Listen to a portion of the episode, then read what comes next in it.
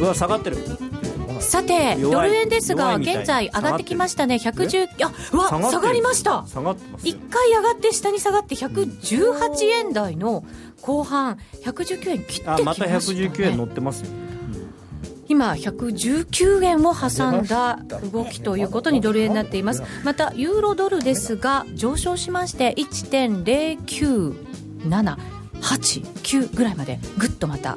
上がってきました、1.1近い、はい。今夜は雇用統計発表ということで今その値動きを瞬間入れさせていただきましたけれども雇用統計発表となりました。高野さんいかがでしょうか？数字の方は手元入ってきてますか？まだこれからでしょうか？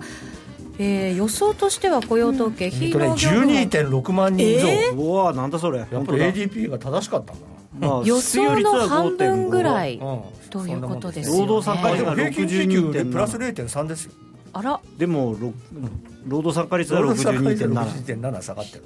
改めてちょっと数字ここでまとめましょうか、はい。えっと、非農業部門雇用者数が24万5千人の予想のところが12万6千人増、うん、え失業率は5.5の予想で5.5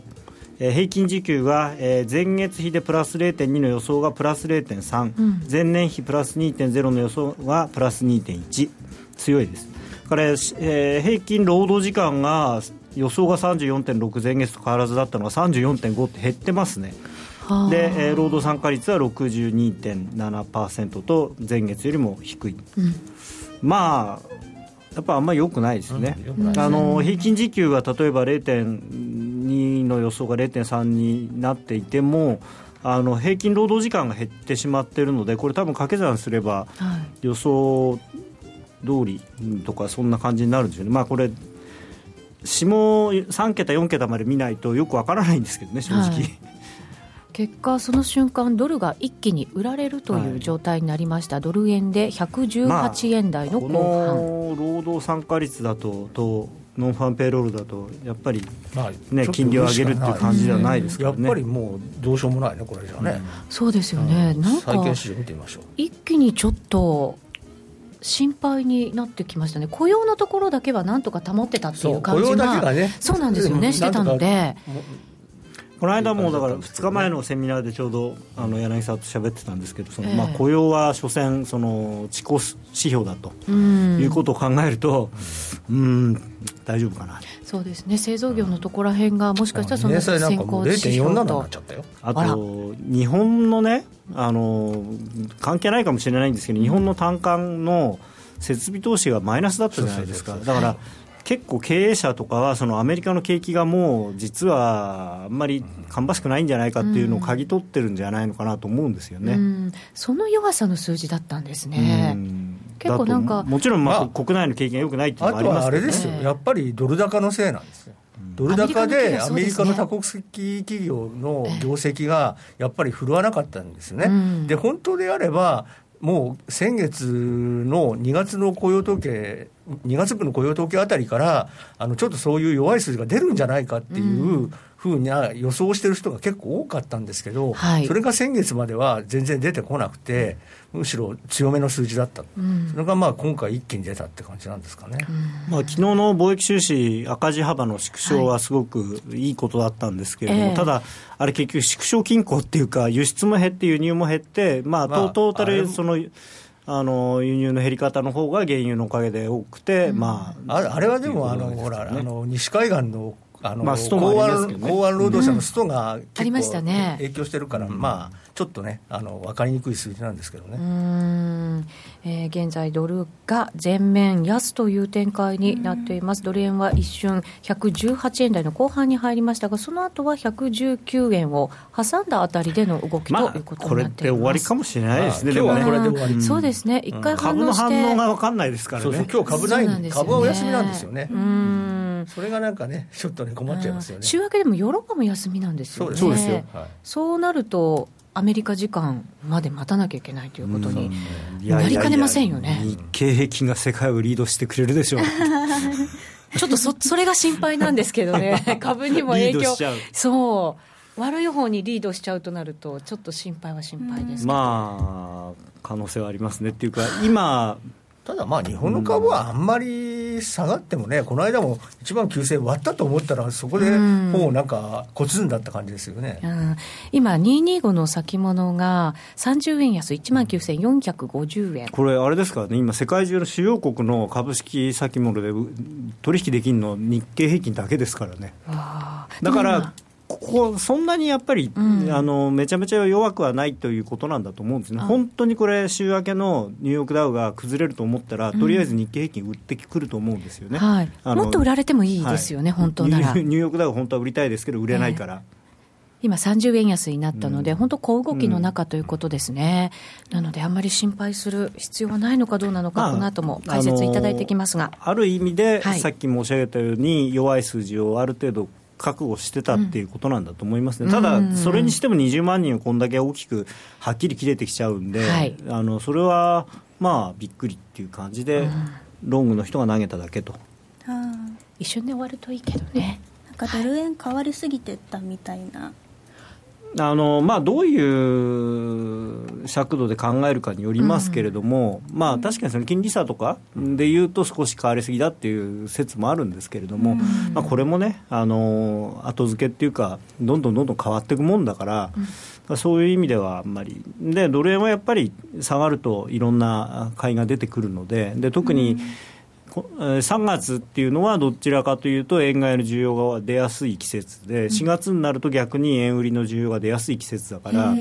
そういう意味ではまあ下がったところは着実に買いが出るのかなと。なんかツイッターに FOMC の時の動きの続きかなって書いてあったんですけどどうですか？まあ、まあ、FOMC の時のっていうかまあ、あの時に比べると、もうその利上げ期待っていうのがだいぶ後退してしまってるので、うん、うん、そういう意味ではあの、まあ、確認をしたに過ぎないっていうか、やっぱりね、6月はもう全然ありえないし、9月も下手するとないんだなっていう。これこれで9月ももうないね、うん、なんかそんな感じですね、まあ、これはだからジャネットにどんどんこう言い訳を与えてくれてるようなもんですね。本当ですよね、うん。はいさて今日は雇用統計を発表を受けまして番組をお送りしています。一人より一緒に過ごそう雇用統計。週末の夜 一緒に過ごしていきましょう。面白い、はい、そういうタイトルが今日はつけてありました。はい、はいさて、雇用統計といえばこのお二人です。高野康成さんと柳沢博さんのコンビです。よろしくお願いいたします。はい、よろしくお願いいたします。コンビなので一緒に紹介してみました。はい、よろしくお願いします。今更感ありありで。はい。で、まあ一応ね、はい、発表がありましたので、そちらを優先させていただきましたが、高山えみりちゃんです。はい、よろしくお願いします。よろしくお願いいたします。皆さんからのコメントもご紹介しながら進めていこうと思いますので、ぜひ皆さんもお寄せいただきながら番組に参加していただければと思います。さあ、それでは改めて今回の結果振り返っていただいて、数字もう一度高野さん教えていただけますか？はい、すいません。ちょっと待ってください。はい、消しちゃいましたか？失礼いたしました。いや、あります。はい。えー、非農業部門雇用者数が、えー、24万5千人増の予想で12万6千人増、これは非常に弱い、うん、半分ぐらいですね、はい、失業率は予想通りの5.5%、で、えー、問題の平均時給がプラス0.2の予想がプラス0.3、これは、えー、前月比、前年比で見るとプラス2.0がプラス2.1と、これも強い。うん。ただし、えー、週平均労働時間が34時間6、えー、34.6時間の予想が34.5時間、これね、ほとんど動いたの見たことないから、すごいびっくりっていうか、週平均労働時間が動くって、ずっと同じ数字だったんですよね、うん、結構珍しいですよね。で労働参加率、まあ、これ、非常にジャネットが気にしている数字なんですけど、はい、62.8の予想が62.7ということで、また下がり出してしまったと。はいありがとうございます、うん、えー、ドル円現在119円11銭、まあ、ちょっと動いてますね。13銭6銭。ちょっとなんかパラパラ動きが変わっているので今大体飛び4銭から飛び8銭ぐらいということなのでまだドルが売られているような状況ということになりますね。ツイッターにはダメリカですねなんていう、うん、コメントも入ってきたりとか、えー、あとはうんみんななんか暗いよっていうコメントも入ってきたりとか。すいません。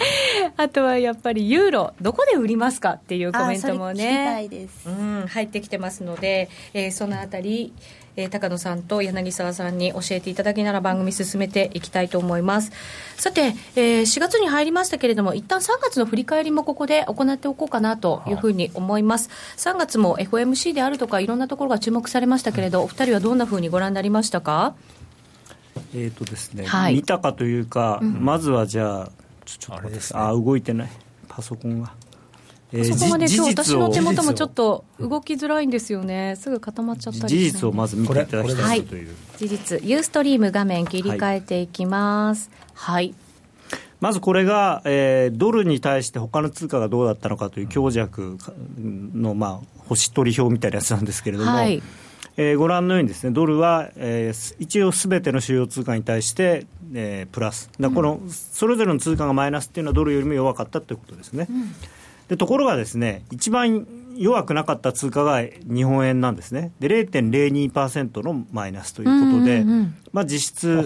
ゼロ。そう。そうですね。ということは、逆に？逆に？円の強さを見ると、強さっていうふうに表示を変えると、はい、同じことなんですよ、出てくるのは。出てくる当たり前ですよね。一番上がドル日本円とドルが入れ替わるだけなんですね。そうですね。そうだってドルと円は動かなくて、ドルは非常に強かったわけですから。うん、ということはに、円安、円安ってみんな思ってたし、言ってたのに、全然円安じゃなかった。円高だった。特に3月、3月だけを見ると、うん完全に円高。あ確かに3月って円高になりさ、なりやすい月だって言って、高野さんもね、ねさっきおっしゃってましたけど、はい、でもね、これは、まあ、だから山本さんでしたっけ、衆議院議員の人は、やっぱりその物価目標達成できないじゃないかと、だからもう4月に追加緩和やれと言ってましたけど、まあ、この意味からも本当はそうなんですよね。これを見ていいのかと。まあ、あのスイスフランなんてどうでもいい通貨どうでもいいんですけど、あの まあ、クローネもそうですしね、はい、まあまあ、この辺はでも資源資源っていうかね、石油のせいもあるんですけど、うん、まあでも本当に、こんだけね、軒並み円が強いというのは、いいんですか？っていう。そうですよね。でこれだけ円が強いっていうのは逆に言うと、えー、あのインフレも日本のインフレ率が、まあ、もうついに2.0%になっちゃいましたけど、うん、まあ、上がらないわけですよね、うん、そりゃ。うん今まで円安頼みでインフレになってたわけですから。そうですよね、そこが貢献してたわけですもんね、うん、ただ今回の雇用統計のような数字だったり、これまでのアメリカの数字、経済指標、うん、あんまり良くないものが出てくるとなると、これ、本当に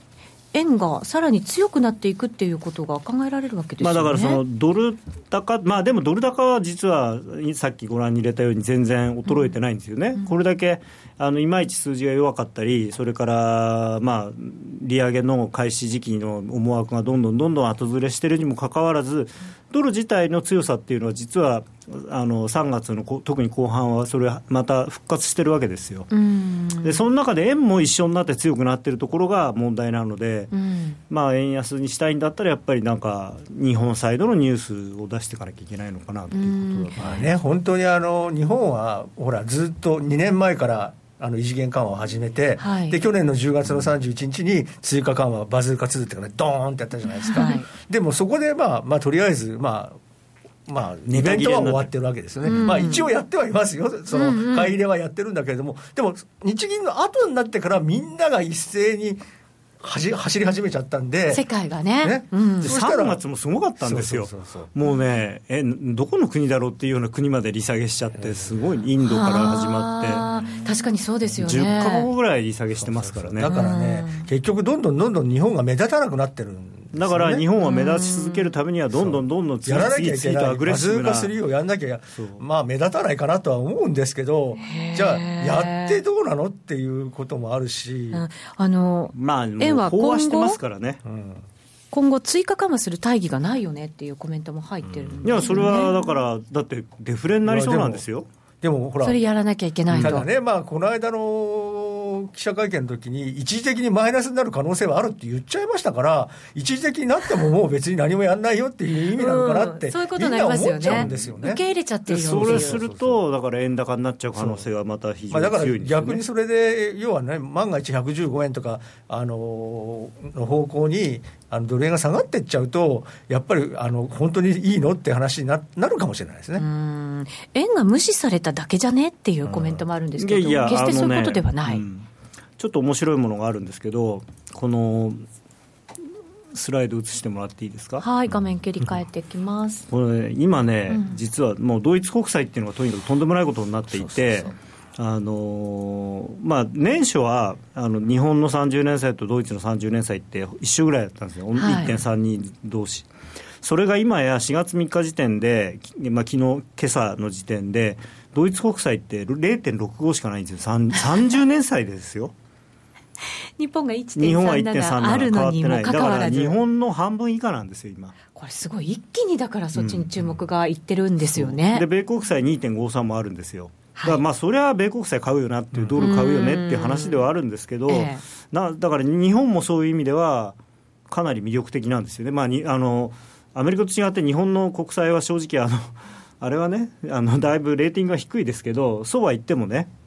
逆にあの、あんまり大きく利回りが動かないっていうことにとって、債券の投資家にとって一番大切なことっていうのは、ボラティリティが低いことなんです。それが大事なんそうだって債券のあの運用っていうのは、大体10億円とか100億円とかっていう単位で、あの買ったり売ったりするわけだから、大きいから。そうそう。だから0.01%動いただけで、あのその価値が大きく動いちゃうわけですよ。そうか。自分が売り買いしたことによって、レートがやっぱり動いてしまう可能性もある。ドイツ国まあそうですね、ドイツなんかでも結構動いてますし、まあ、今でも日本とかもね、結構動きますから、ね、まあ、動いてますけど、それでもレンジがそんなに大きく変わらないから、ままだね、あの怖くない、それでやっぱり投資しやすいってことなんですね。で今の要は日本の10年国債だったら0.4%を挟んで上下0.05%ぐらいの値動きで10点ベースぐらいこうやって、まあ、触れてますけれどもおおむねまあそのあのレンジの中に収まってるからそれを考えたらうまく先物とかのヘッジをこう入れたり外したりでもなんとか対応できちゃいますよね。扱いやすいですもんね。ドイツの10年債今0.19%ですよ。なんじゃそれっていう、ね、そうなんですよね、でもそこドイツはもう8年ぐらいまでマイナスなんです。8年はまあマイナスとプラスプラス行ったりして、7年までは完全もうマイナス。フランスですら5年ぐらいまでマイナスあフランスもそういう状態なんですね。はいその金利差考えたら、そりゃ円、うん、それとね、あのー、あれなんですよ、まあ昨日かな、一昨日から発表になった、あのー、世界のその、えー、なんていうの、リザーブって、あれ、日本語が出てこない、外貨準備。外貨準備のあの比率のあれが出てきたんですけれども、えー、まあ、当然、ドルが一番多いのは変わってないんですけれども、うん、あのまあ、ドル高になって、まあ、ユーロは減ユーロもね、でも、確かにパーセンテージは減ってるんですけど、そんなにまだあの金ユーロ建てで見ると変わってないんですよね、ドル高になった分、あのドルで換算すると金額減ってるように見えるんですけど、うん、でそれよりも一番面白かったのが、円のあの比率が変わってないんですよ。うん。ということは、あの円、これだけ円安になってるにも変わらそう減ってないってことは、円を買い続けてる。ってことですよ、ね、円を買ってる人がいっぱいいるってことだから上がるたんびにこうやってあのドル売り円買いなりユーロ売り円買いなりをしてるそのまあ、どっかの中央銀行がいるんです。特に新興国だと思うんですけど、いるんですよ。新興国なんですか、うん、まあ、今、新興国が一番持ってますからね、お金を。であと、まあ多分スイスとかもそういうことやってるんですよね。スイスもユーロ買って買いっぱなしじゃないんで、それを円にしたりドルにしたりとかしてるので、はい、そうなるとやっぱりなかなか下がりづらいっていう下がりづらいってことだから円、ね、ドル円が上がりにくい買われやすいってことか、うん、だから120円超えでこうなかなかこうなんていうのかなそこからうんっていけないのはそういうのが多分いるのかなっていうのはありますね。でもそういうのがこう大きく流れが変わるっていうことってなかなか考えられない、まあ、だからまあそういうのにはやっぱりそのバズーカ3でいきなりドーンとやってですねみんながびっくりして一斉にバーッとあの10月31日から12月3日にかけてのあ11月3日にかけてのあの動きのような1日に2円3円ガンガンガンっていってしまう一気にいってしまうっていうああいう動きがなければちょっと無理なんですね。まあ、あとはそのまあ、バズーカとはちょっと違うんですけれども黒田さん、かたくなにそれをまあやろうとしないし、まあ、やらない理由も分かるんですけど、やっぱり不利を、あのやめるっていうのは、もしかしたら、まあ、やめるとはとこまでいかないけども、まあ、半分にか下げる、まあ、0.17を0.05まで下げるとか、ね、でもね、ヨーロッパなんか不利どころかね、お金取ってるんだから。日本も、まあ、ゼロでもいいんじゃないですか。どうなんですかね、ただ、まあ、金融機関のあの経営のことを考えて不利っていうのはあるんで、あんまり無限にね、なくすわけにもいかないんでしょでも日本の金融機関、今、すごい儲かってるじゃないですか、去年ね、それは大手銀行だけでしょ、う。ん、地銀さんなんかやっぱ結構大変なところ多いし、結構厳しいみたいです、ね、新金さんとか新祖さんとかは、やっぱり中小企業の景況があんまり良くないと考えると、やっぱりああいうね、中小あの企業向けの金融機関の経営って、やっぱりそんなにあの安心はできないっていうのがありますから、それ考えるとやっぱりね、あの無下に不利をなくすっていう方向にはできないのかなって思いますけどね。でもそうするとなかなかねそういうさまあまあ、だからそれでどうしても、ね、うん、円買とか、まあ、ユーロなんかに比べると円の方金利の方が高いっていうイメージがどうしてもね、崩れないっていうことは確かなんで、うん、そうすると、まあ、ユーロ円が足を引っ張るからドル円も上がれないみたいなね、そういう可能性は、ね、ちょっと続きそうですね、うん、確かにユーロ円結構中心になってる感じありますよね、このところの相場って、まあ、個人投資家さんも最近、ドル円があんまり動かないんで、えー、もうユーロ円とかユーロドルとかに目を向けてる方がかなり増えてきてます。あの弊社の,、あの統計でもそういう感じです。エミリちゃんもそうなんだそうですよ、ユーロがスコンっていっちゃえばいいんですよ、スコンと下に いっちゃえばいい でもスコンといったらもう高野さんなんか一旦はなんかそうですね、ね、僕はパリティぐらいで止まるのかなとまだ今でも思ってます、ね。うん、おっしゃってますもんね。はい、えー、さてさてそうすると今後のその中央銀行の動きにも注目がそこがやっぱり一番の注目になってくるんじゃないかと思いますけど。まああのー、ユーロのなん ECB のその量的緩和の、うん、まあ今、今のところ非常に順調に買ってるんですけれども、うんまあ、今後、その誰がその債券を売るのかっていうところで、そのリザーブマネーっていうのが結構期待されてるんですよね。うん。外貨準備、うん、外貨準備のリザーブマネーってかっこいいですね。なんかちょっとプロっぽくてかっこいいですね。いつもかっこいいですよ。そうだった。いやそれはね、はい、あのうちが可愛いのと同じぐらいちょっとなんかここちょっと気持ち悪くないですか？春だから。春だから浮かれてる？お許しください。はい。そうか。そのあたりやっぱり注目になりますよね、はい、うん。ユーロはどうなんでしょうね？ヨーロッパはこれから ECB はまあ、着実にやっていくんじゃないですか。昨日かな、あの、うん、ECB の議事要旨って初めて発表になったんですああれ、面白かったですね。えー、でやっぱりだからあの、景気が多少良くなりつつあるじゃないですか、いい兆しが見えてきてるんだけど。ドイツいいですからね、うん、でもやっぱり QE はちゃんとやるって言ってましたね。まあ、だからある意味正しいんですよ、良くなってきたところでやめちゃったら、それで終わっちゃうじゃないですか、良くなってきたときに、さらにやることによって、本当に良くなる、うん、その軌道に乗るっていう。そこまでやり続けないとだめなんですよね、うん、そうです。そうだと、そうしないとあの、金利上げて、また下げてみたいになっちゃうんで。うん。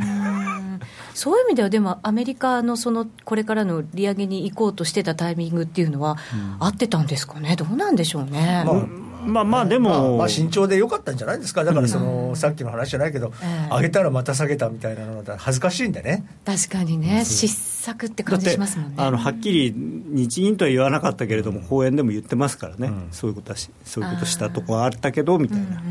私はそういうことはしないわよ。イエレンさんがそう言ってたんですか？あそうでしたジャーネットが言ってました、バーナンキさんはねバリバリ言ってましたけど。あバーナンキさん最近おかしいですからねもう。バーナンキさんのあのブログっていうのが今すごい世界中で話題なんですよ、えー、私知らなかった。最近どうしてるんですか？いやもうだからね暇だから 暇だからあの一日何回もブログ更新してるんですよ。暇だから。それで過去に自分を批判した人に対して逆襲してあの反論してるんです。そう。でそのさあの前昔議会証言の時にあのギャーギャー言われた、あの上院議員に対して、なんかな名指しはしないんだけどもこういうことを言った人が昔いたけどもそうじゃないその人の言うことは正しくない。私が正しい。結構根に持つタイプだったんですね。あとはなんか昨日かなんかはサマーズ。サマーズとそれはね財すごい。務長官、サマーズさんも暇らしくて、え。あのバーナンキさんが最初にあのサマーズの言ってるその長期停滞論おかしいみたいなのを言ったら今度サマーズはサマーズですぐにそれに対して切り返して、えーいやまあバーナンキさんの言う ベンベンベンが言ってることよりも一理あるけれどもでもこういうこともあるんだよみたいな。でそれに対してまたバーナンキさんがやって それ見てる人楽しいですそうねそう今すごいもうねあの多分今日なんか雇用統計よりそっちの方がみんな注目なんじゃないかっていう。そうなんですね。えー、ちょっと覗いてみたい。普通に見られるんですまあよね誰でも見られるみたいです。よ僕はまあ英語だから見てないけど。も、本当になんかねき昨日一日こうやってたみたいですよ。そうじゃないんでそうじゃないそうじゃないんですね。こう大人げないですよね。はっきり言って。まあでものアメリカ人ディベート大好きですからね、ああれディベートってあの中学とかで授業があるんでそうそうすよね練習させられる、スピーチみたいな。そうそう。いやじゃなくて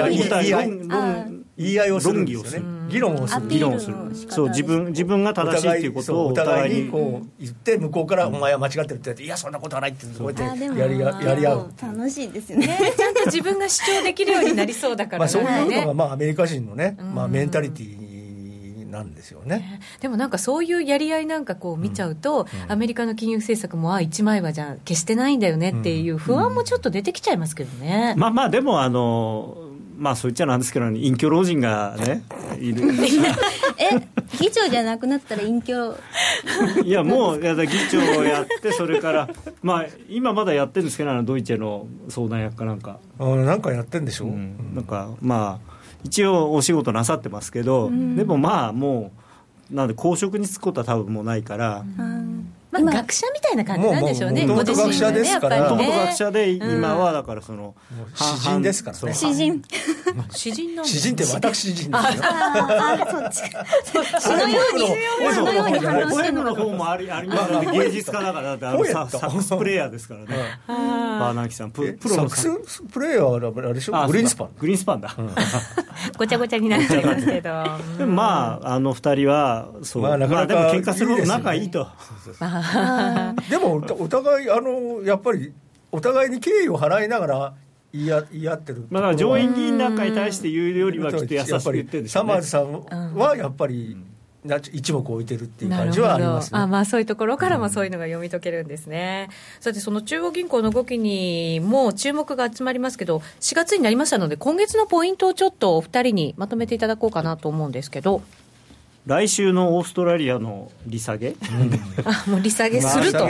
まあ、まず間違いないでしょうね、間違いないですか？あの鉄鉱石の価格が今週、ガンガン下がってですね、はい。で6年ぶりの安値を更新とかね、なんかまあ、10年ぶりぐらいのであのどんどん値下がっちゃですね。もうそんな感じなんですね、これね、ちょっと誤解があるんですけど、一部で史上最低っていう書き方をしてる人がいるんですけど、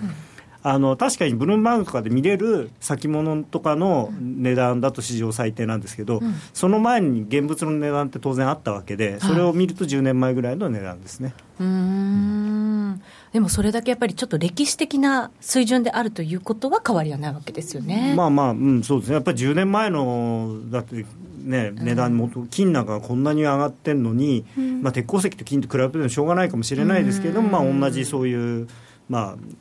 土掘って出てくるものの値段がですね、そんだけ下がってるというのは、まあ、結構。まあね、でも鉄鉱石っていうのは、だってブラジルやオーストラリアにとっては、主要な輸出品目ですからね。そうですよね、でもそれがやっぱりでも動かないってことは、世界中の景気がやっぱりあんまり良くないっていうことまあ、中国がやっぱり中国なんですよね。あの、中心は以前のようね。にね、中国がガンガンガンガンあの鉄鉱石を輸入して、うん。鉄鋼を作って、道路やら橋やら何やらを作っていう状状況が、ね、今、ちょっとなくなってますからね。まあ、日本にはフェーバーですけどね、今、これ、すごい建築ブームっていうか、あん。の大きい建物いっぱい建てようとしてますからね。うん、鉄安くなった方がね。まあ。うん、ありがたくはありますけど、ね、鉄鉱石は安くなって、オージーも安くなって、ね、日本の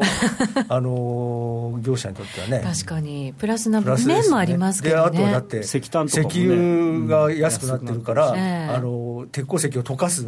ね、燃料の費用も安くなってるから、鉄鋼業にとってはいいですよね、原油も安いし、鉄鉱石も安いしっていう、まあ、円安だし、円安だし、うん。まあ、だから日本の製鉄会社とかは、そのずっと韓国のメーカーにすごく押されてましたけど、今、チャンスかもしれないですよね、はい、ここでやっぱり日本もちょっと、本物の景気回復みたいなものをしっかりとこう。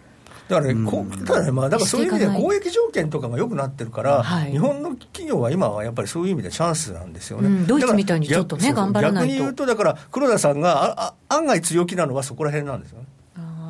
だからやっぱり動かないかもしれませんね、日銀は。そうそうそう。まあ、でもそうすると、じゃあ、今まで言ってたことは何だったんだっていう。ちゃんとやれよと、うん、今なんか、ね、高野さんの眉間にしわがピッてなりましたけど、だいぶ深かったですよ、黒田さんがあのいやそのインフレ率を上げてデフレを脱却するというのは非常に重要なことではあるけれども、はい、まあ、現状、そのインフレ率はまあ残念ながらあの十分に上がったとは言えないながらも、こう経験が良くなったから、あのとりあえず本当の目的である景気を良くするということに関してはあの達成しましたよねみたいなことを言ってくだされば、うん、うん、そっかと思えるんですけど、うん、相変わらず 2%, 2%ってね、しかもね,、まあね、2015年度を中心とする。期間に。そうね、あの2%って言って、それで、いやね、秋にな、まあ、彼は頼みの綱は秋になれば、要するに上がり出すっていうことなんですよ。あのっていうのは、前年比の物価なんで、原油の値段が要するに前の年と同じになるのが10月とか11月とかなんで。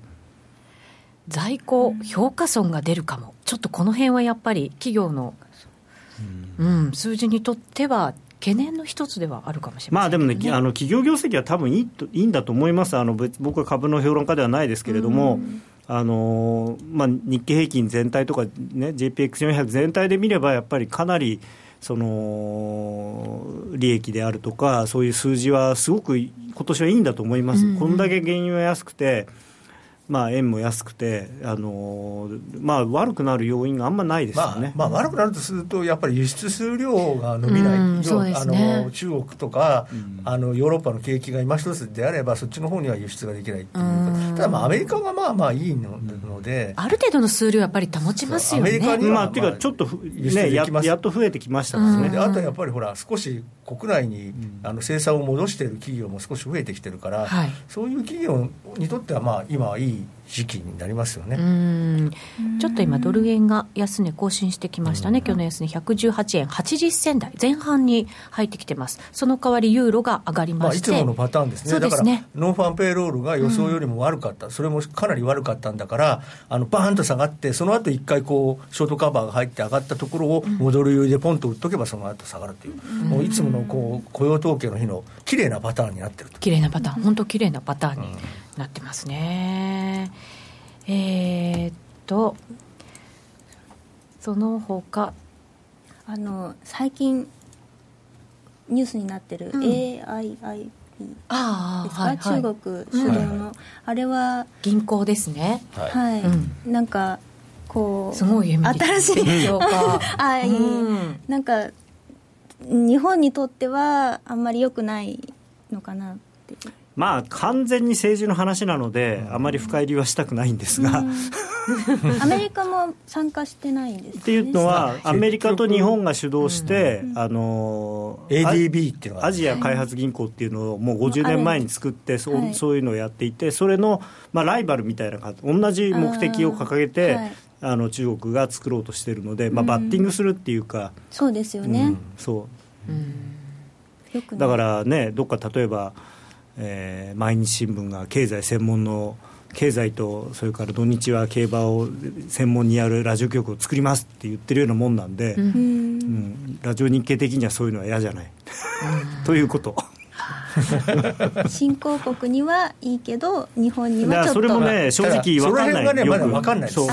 新興国にとっても本当にいいのかどうかが分からない。まだ分からないんです。あとは要はだからそのガバナンスっていう言われている、そのどういうふうにその新しい銀行を運営していくかっていうのがまだあのはっきりしないわけですよ。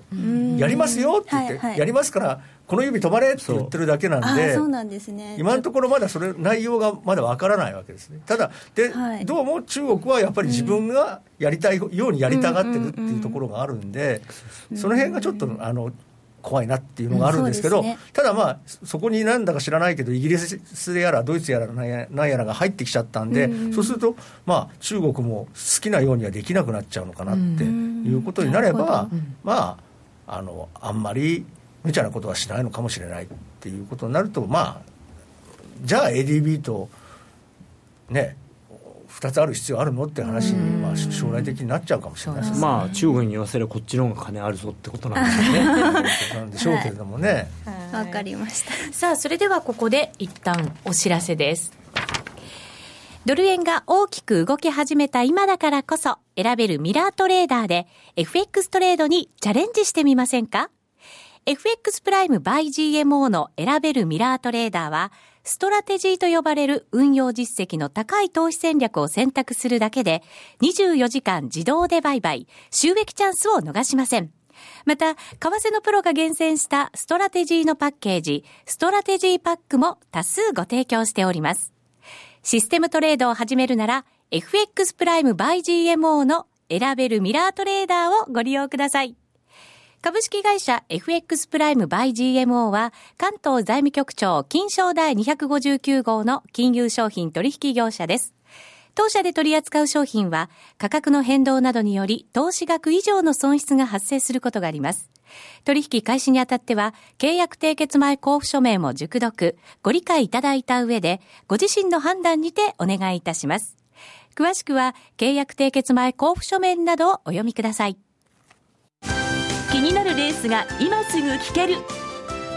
ラジオ日経のレース実況をナビダイヤルでお届けします。開催日のレースはライブで3ヶ月前までのレースは録音でいつでも聞けます。電話番号は0570-008460 0570-008460 0570を走ろうと覚えてください。情報量無料かかるのは通話料のみ。ガイダンスに従ってご利用ください。ラジオ日経のレースアナウンサー養成講座では第27期4月生を募集中。一瞬の攻防を音声で伝える競馬実況のノウハウはどのスポーツ実況にも活かせるラジオ日経だからこそ学べるスキル。アナウンサー番組キャスターを目指す方またレースの知識を深めたい好きな分野で話し方を学びたい方もこの機会にぜひご参加ください。お申し込みお問い合わせはレースアナウンサー講座をインターネットで検索。ホームページからどうぞ。夜トレ、高野康則と柳沢博士の今夜はどっち？このコーナーは真面目に FX、FX プライム by GMO の提供でお送りします。ここからは FX 取引を真面目に、そしてもっと楽しむためのコーナーです。今週もどうぞよろしくお願いいたします。さて、現在のレート入れときましょうね。ドル円が118円85銭から86銭ぐらい、そしてユーロドル1.1013から14ぐらいということになります。えー、こういう時計発表された直後からドル売りが、あ全面安ということにドルがなりまして、現在もその動きを引き続き展開しているという、そんな流れになっています。さあ、今のこの動き、まずは分析いただきましょうか、もう一度。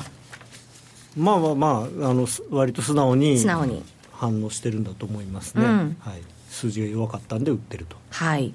では、ここから今月の主要通貨の見通しとレンジをお二人に伺っていこうかなと思うんですけど、まずドル円からいきますか、はい、ドル円から、はい、じゃあドル円、今月ですよ、4月、ドル円、私は意外とこの119円って硬いのかなと思ってたんですけど、割れちゃいました、まあ、割れてきてるんですけど、まあ、ずるずる下がるって感じではないんですかね、どうなんでしょうね、これ、この間の3月の、えー、と26日の安値、はい、えー、とこれが118円の30ぐらいでしたけども、うん、そのあたりがまあ限界かなと思ってるんですよね、下は。118円台は割れないと思ってるんですけれども。はいまあ、このあれですよね、一目均衡表の雲が118円20銭ぐらいだから、うん、あ雲の加減なんですよね、だからそこがまあどうなるかっていうことで、はい、あの問題なのかな。そこ割れると、ちょっと下押しする力もまた強くなりそうですよね。はい、そうですね、えー、まあ、でも切れまあ、そう切れても僕は117円ぐらいまでかなとは思ってるんですけどね。意外とじゃあ、そこがたい感じ、下がったとしても、下がるとね、買いが出てきますよ、やっぱり。あのまあ、もちろん GPIF とか、それからいろんな共済年金とか、そういう人たちの買いも出るでしょうし、うん、あと、まあ、個人投資家さんの買いも、あの別に FX だけではなくて、あの外債投資のお金が出てきますし、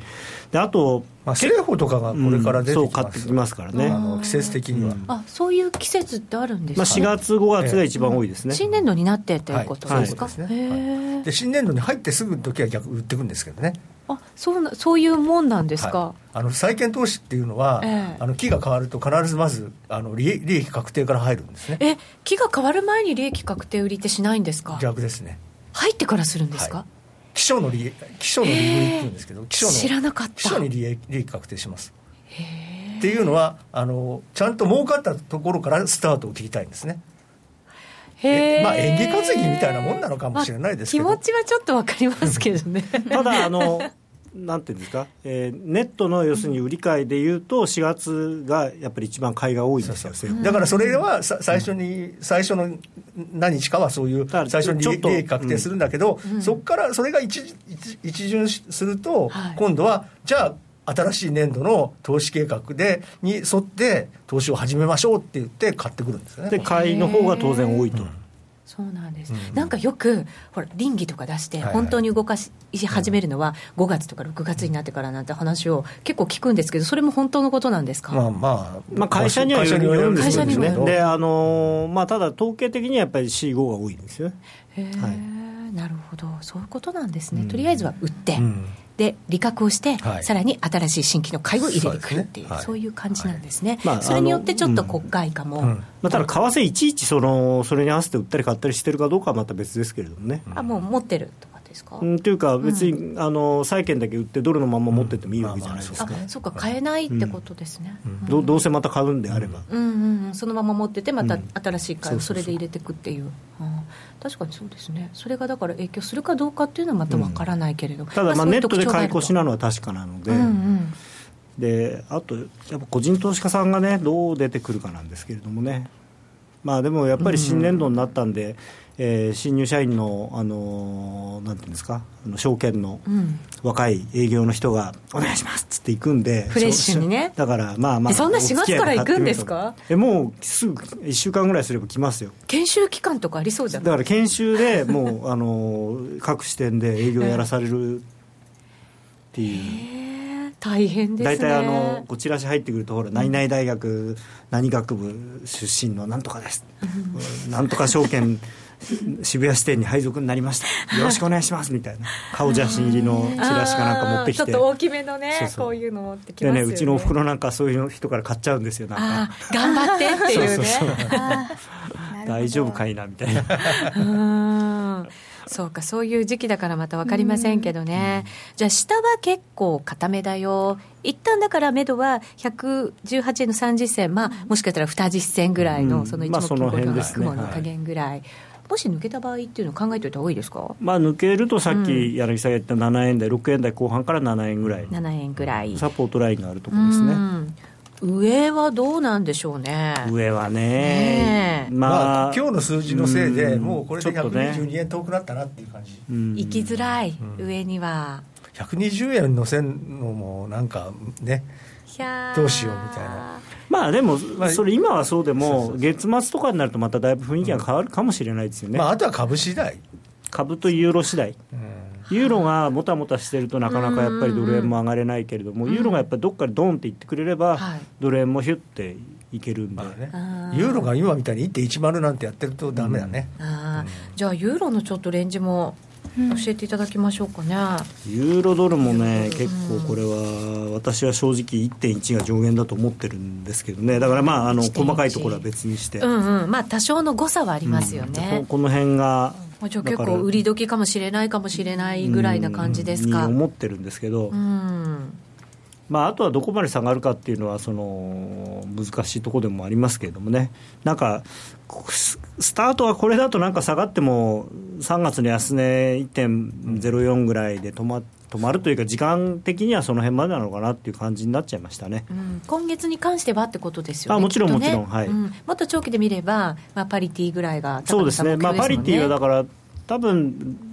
まあ、6月とか7月ぐらいなのかなってイメージだったので、えー、でそれよりあもっと早くいっちゃうのかなと思ってたんですけど、今日の数字で逆にそのスピード調整したかなっていう。じゃあ、高野さんが最初から言っていた、そのちょっと先ぐらいの感じが、うん、まあ、これで帳尻が合う感じのスピード感になるかもしれませんね。はい、柳さんはユーロドル、どうですか、柳沢さんは。僕はね、この間の1.04の60ぐらいのところっていうのが、結構やっぱり。意識されてて、うん、もう一回下がってもそこら辺で止まって、ダブルボトムみたいになるのかなっていうイメージなんですね、じゃあなんかもっと底堅くなる感じのイメージですか、うん、っていうのはまあ、あのー、実際に景気はヨーロッパの景気だいぶ良くなってきましたからね。あのいろんな経済指標を見る限り。でもドイツだけって感じじゃないんですか？いやあのあの PMI なんか製造業の PMI なんかイタリアなんかもすごくいい数字が出てますあの、ね、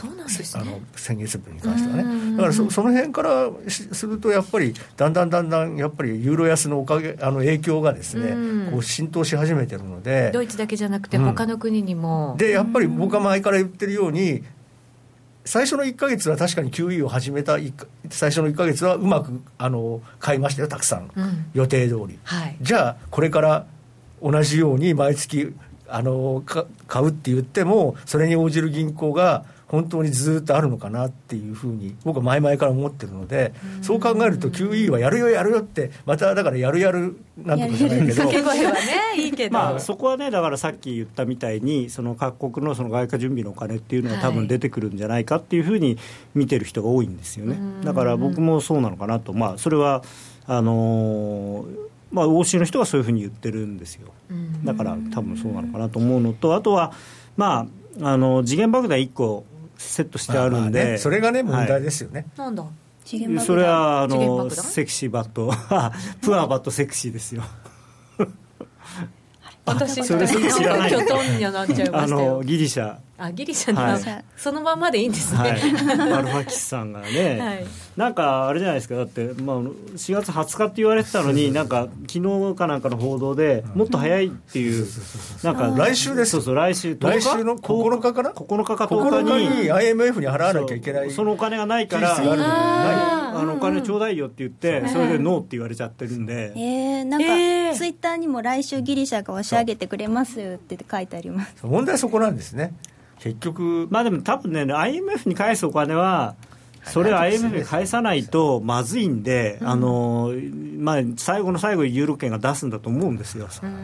その代わりだからちゃんとこれはちゃんと返すんだぞって言って お前使うなよって。まああたいざとなったらあのロシアに行って金借りるんですよギリシャは、ね、なんかね、そういう発言がちょこちょこ見られて嫌なんだけど。そうされると困るんで、ロシアに行く途中で、あの飛行機、ガッてあのメルケルさんが捕まえて、ちょっと待てと、若い叩きでバーって叩いちゃったじゃあ、私が貸してあげるから、あんな変なおじさんに借りちゃだめよって。なるほどね。そこで太っ腹なところ太っ腹っていうかだってほら、まあね、自分家の、まあ、一応なんかいとこかなんかがちょっとね金なくて困ってるって言っていやでもちゃんと生活見直さなかったら金あげないよって言ってるのに、うんだってなんかあっちのちょっとこう悪い感じの人にお金ね、ま、町の悪い人にお金を借り町金から金を借りようとしてるから。そう。かそれは止めなきゃね。だからあの人に世話になったら後が大変なのよって、分かってるのって、まあね、だからまあサラ金に借りるぐらいだったらおばさんが貸してあげるわよみたいなサラ金より怖いとこですよだからなんなんとか組事務所に行ってお金借りちゃうみたいなもんだから。それはね止めなきゃ、そこでお金借りたらもうあなたもううちの子じゃなくなるわよみたいな。もう一回貸してあげるから。そうだからもうとにかくそれだけはやめなさい。それをでもやってるといつまでたってもあのギリシャってずっとそれであっち行くぞあっち行くぞそうそうだから結局ねそれずっとやり続けると思います味しめちゃってね。だからもうねあ んなもん悪い子ですね。いやだからそこはねなんていうのかな。やっぱりギリシャの国民の考え方を変えさせるしかないんですよね最終的には。だって今あの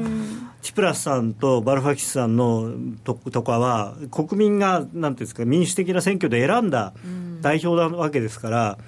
そのそれを覆せるのはもう一回選挙をやるしかないんですよ。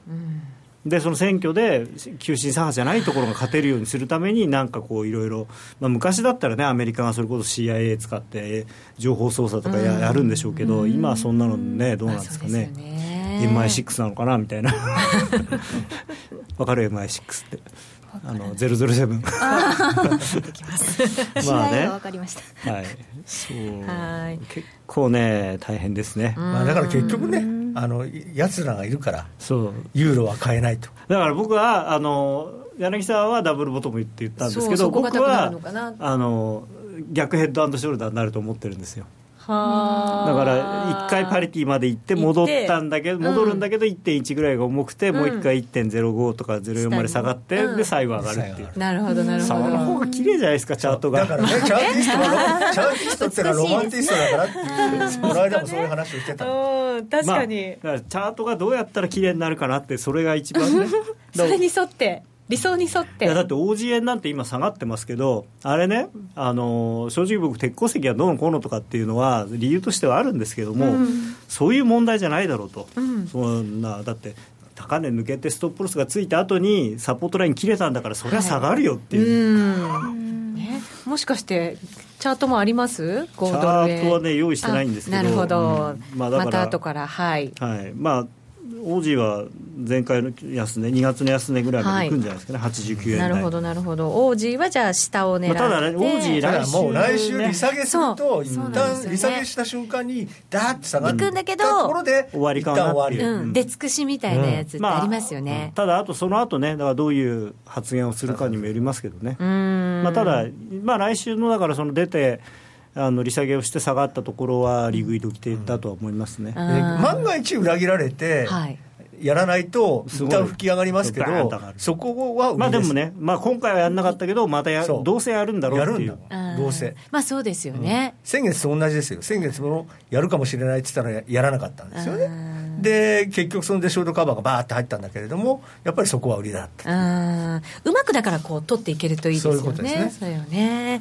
ユーロ円もね、ユーロ円がなんか重要みたいですから、ユーロ円のレンジも伺っておきましょうか、ユーロ円は僕はじり安だと思ってるんですけれども、じりじりと下へ、はい、うん。まあ、今月っていう意味では、今、いくらなのかな？今、ユーロ円が、えーと、130円の70銭から71銭ですね、うん、一応戻り132円は相当重いと思ってるのと、あったとしてもですね。うんで下は120、まあ、でもな、今日のこのこの感じだと126円ぐらいになっちゃうんですかね。126円、うん、だから、まあ、コアのレンジとしては126円、130円ぐらいの感じだと思いますね。これ、ユーロ円にしてはじわじわじわなんですか、この6円幅っていうのは。じわじわねはい、というか、やっぱりねあのまあ、ドル円もユーロドルもじあんまり動かない。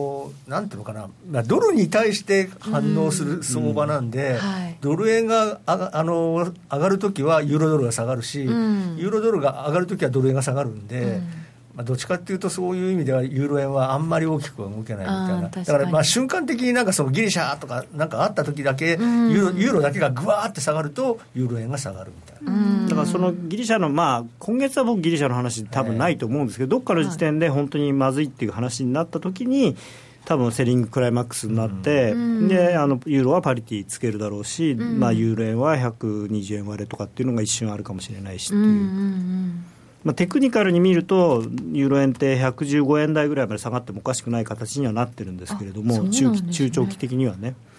それはあの、えー、94円台の安値と149円、150円ぐらいの高値の、えー、62.8%の戻しが115円ぐらいなんですね。だからその辺までもしかしたらあるかもしれない、でまあ、あと半値でいうと122円なんで、期待ですよ、それ、うん、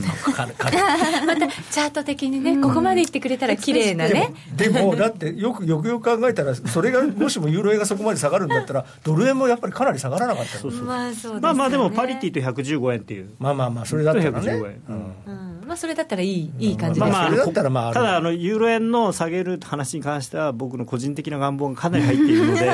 えー、ある程度割り引いて考えていただいた方がいいかなと。はい。あともう一個、ポンドですかね、もしかしたら利下げするのかもしれないとかっていう、ポンドはでもね、チャート的には割と強い、うん、強いというか、他のクロス円と違って、円高になってないんですよ、ポンド円はね、ポンド円はね、ケーブルはなんか、まあでも、そうか、今日は雇用統計のせいで上がっちゃってるね、だからですか、上がってます。そういう意味では、ポンド円はまあ横ばいなのかなという、あのな広いただまあ、来月選挙ですから。そうなんですよ。それがやっぱりね気になるんですよ、ね、選挙が終わった後は、どっちが勝ってもまあだから保守党が上でも労働党が上になっても、どっちにしてもポンドは下がるんですポンドえなんで下がるんですか？どっちでも？もう結局保守党が要はキャメロンさんが続投ってことになると要は EU 離脱のあの国民投票を2017年にするっていう公約があるから、うん、そっちの方向を考えなきゃいけないじゃないですか、そうするとやっぱり EU をイギリスが抜けるってことはイギリスの経済にとってはマイナスの方面が大きいから、EU にとってもマイナスですよね。両方にとってマイナスなんだけれども、まあ、イギリスにとっての方がマイナスは大きいからどうしてもポンドは売られると、でじゃあ逆にミリバントさん労働党の方があのあの首相になってですね、うん、そっちの方で内閣を作ることになると確かにそのあの国民投票の話はなくなるんだけれども、うん、そうするただ今度はなんか富裕層向け増税だとかですねなんかそういうことを言い出すのでそうすると景気がだんだん悪化する、増税だから悪化するんですね、はい、そうするとそれをあの考えるとあのポンドが下がるということなんでどっちが勝ってもだめだろうと言われてますからまあ今日みたいにあの雇用統計とかでドルが売られてポンドが流行って上がったところをうまく狙いすましてですねこうスマッシュすると。スマッシュ。いや。うん。それをだから重ねていくと、うまい具合に大きい利益が取れる可能性ただそれは僕は対ドルドルです。ポンドドルでやる方がいい、まあ、円でやると難しい。ドル円そんなにあのポンドほどは動かないですからね、うんカーニー総裁の信頼のなさすげえなって。すごい。発言がね、結構一定に定してだってあの浮気症の亭主って言われてるでしょあの人。あそうなんですか。そんな言われ方してるんですか、うん、かわいそうに。なんかね不思議ですよねだって利下げするあ利上げするって言ってみたりやっぱりやめやめるって言ってみたりね。あんな守備一貫しない人も珍しいよね。カナダの時はもうちょっとなんかねあの若き中央銀行家みたいな感じでさっそうとしてて、まあ、だからこそねあの親会社に引き抜かれたんでしょうけど。本当にイギリスに。でもなんだかねね本領発揮というわけにはいかないいかなかった。やっぱりねあれなんですね。J リーグでいくら活躍したからといってプレミアリーグ行って活躍できるとは限らないと ね、日本のや日本のプロ野球でね超一流でもメジャー行くとダメな場合もあると。田中君ではなかったと。残念ながらね。さあそれではまずは高野さん今夜はどっち？今夜ね。ユーロ売りたいですね。ユーロドルを引きつけて売りたい、まあ、戻ってきてるから、うん、はい。そして柳沢さん今夜はどっち、